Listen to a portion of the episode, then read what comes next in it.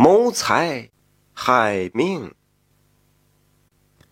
话说，在这个明朝万历年间，平阳府有一个富商，名叫柳青云，虽有家财万贯，但唯一美中不足的是，他娶了一妻两妾，都未能生下一儿半女。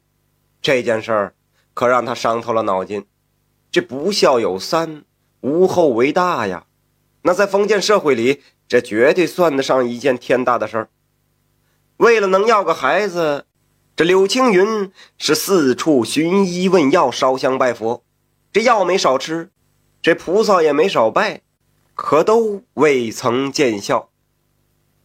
听别人说呀，这一百里之外有一个镇上有一个名医。那可以说是治疗各种疑难杂症。柳青云听闻是喜上眉梢，赶紧骑上高头大马，是扬长而去。这无奈他是乘兴而来，败兴而归。这大夫说他这病啊有些蹊跷，心有余而力不足，让柳青云到别的地方看看去。这柳青云垂头丧气地走出了医馆，走到半路。见路旁边有一家小酒馆，哎，他长叹一声，在这儿喝点小酒吧。于是停下马就走了进去。他要了两个小菜一壶好酒，自斟自饮，就喝起闷酒来。就在这个时候，一位白须老者走进了酒馆。酒馆里的小伙计看到后，赶忙是迎了上去。给他找了个座位，让他坐了下来。没等老者开口，这小伙计啊就端来了好酒好菜，并且热情地说：“嘿，老人家果然是医术高明，吃了您开的药，我妻子果然有身孕了。为了聊表心意，今天这桌子酒菜我请客，老人家只管放心吃就是了。”柳青云一听，顿时来了精神，呵呵，这真是踏破铁鞋无觅处。得来全不费工夫啊！这神医居然自动找上门来了。这柳青云就端着酒杯，赶忙是来到了老人家面前，躬身施礼，寒暄了几句，就说明了来意。这老者听完柳青云的一席话，摇了摇头说：“你的病啊，无药可救，老夫。”无能为力。哎呀，老人家，此话怎讲啊？柳青云是心有不甘，苦苦相求。老者喝了一口酒，缓缓的说道：“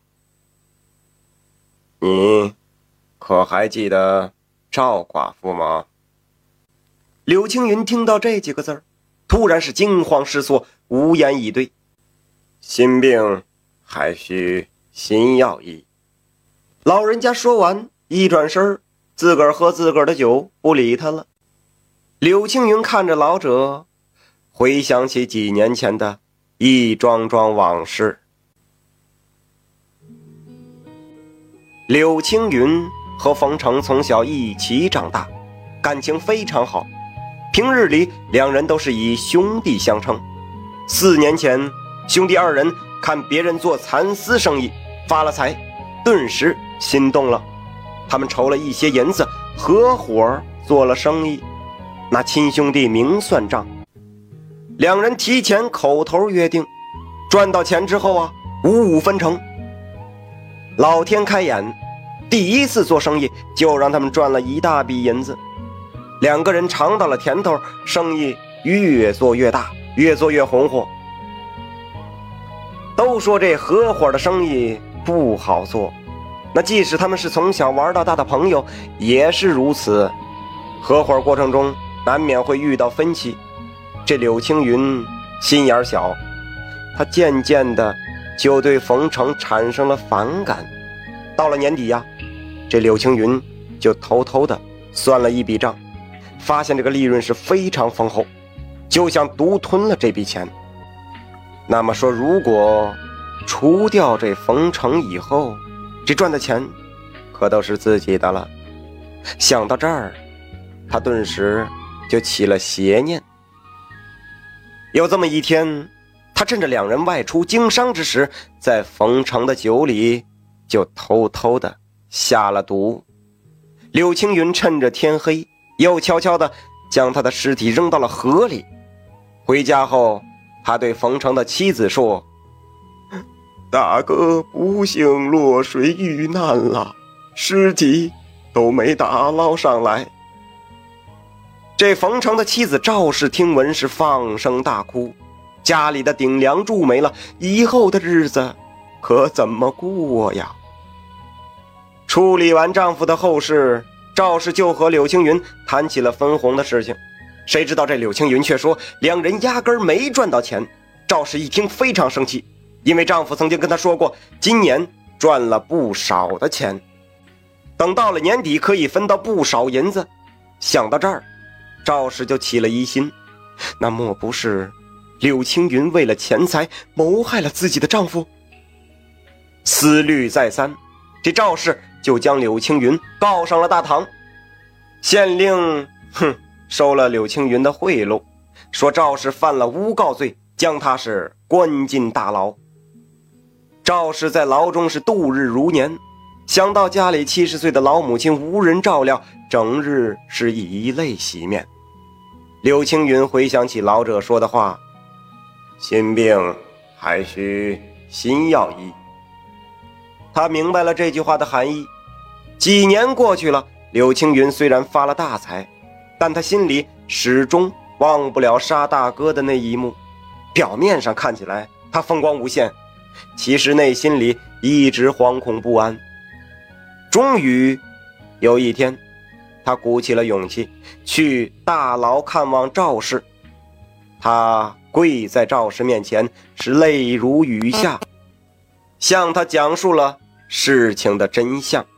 柳青云真诚地向赵氏忏悔，并要将所有的钱全给赵氏母子，并愿意为大哥的母亲养老送终。赵氏看到柳青云真心悔过，考虑再三。他决定不再追究此事，过去的终究是过去了。求得赵氏的原谅后，柳青云的心瞬间变得踏实了许多。他把赵氏救出了大牢，跟他一起回了家。看到冯成七十岁的老娘，他扑通一声跪倒在地，喊了一声：“母亲呐！”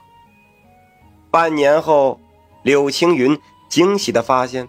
妻子竟然真的怀孕了，他心想：或许大哥已经原谅他了吧。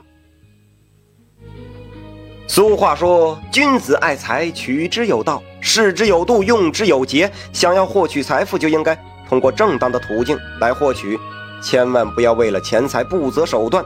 过分的贪婪和欲望是心灵的锁链。一个人的福报多少，全靠自己来修。